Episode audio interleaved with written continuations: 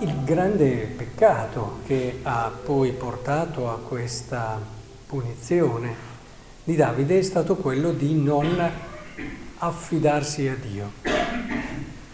Eh, non che volesse offendere il Signore, non che volesse, eh, dire, venire meno a quello che era un suo patto, una sua alleanza con Lui, ma nel momento in cui ha cominciato a contare le sue forze, ha cominciato a contare quello che poteva avere come risorsa, per affrontare il futuro, ecco che ha sentito che il suo cuore non era più così abbandonato e affidato al Signore.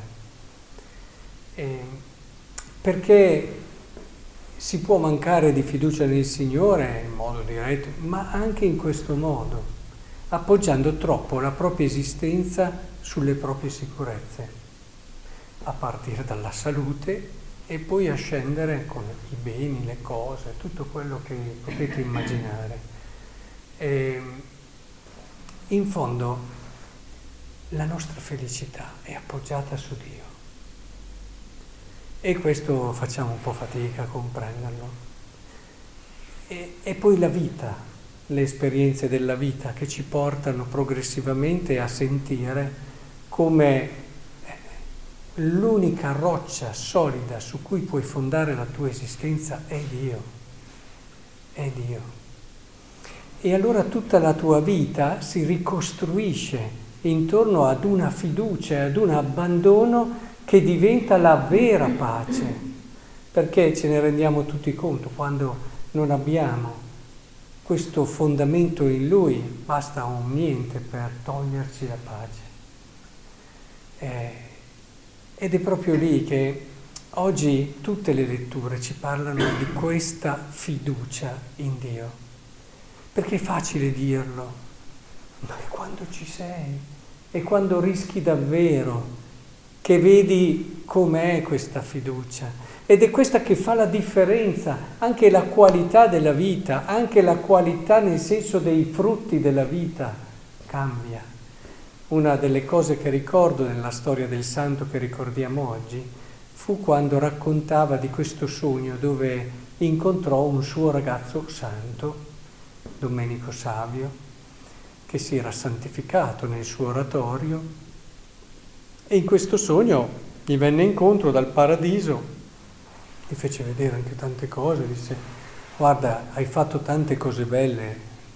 Eh, Don Giovanni Bosco, hai fatto tante cose, hai fatto vedere, l'ho apprezzato, però ricordati che avresti potuto fare ancora più bene.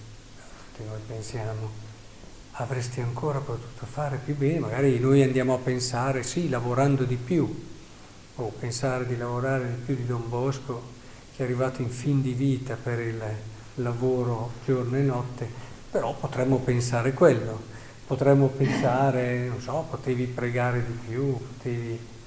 E invece gli dice, avresti potuto fare di più se avessi avuto più fiducia in Dio.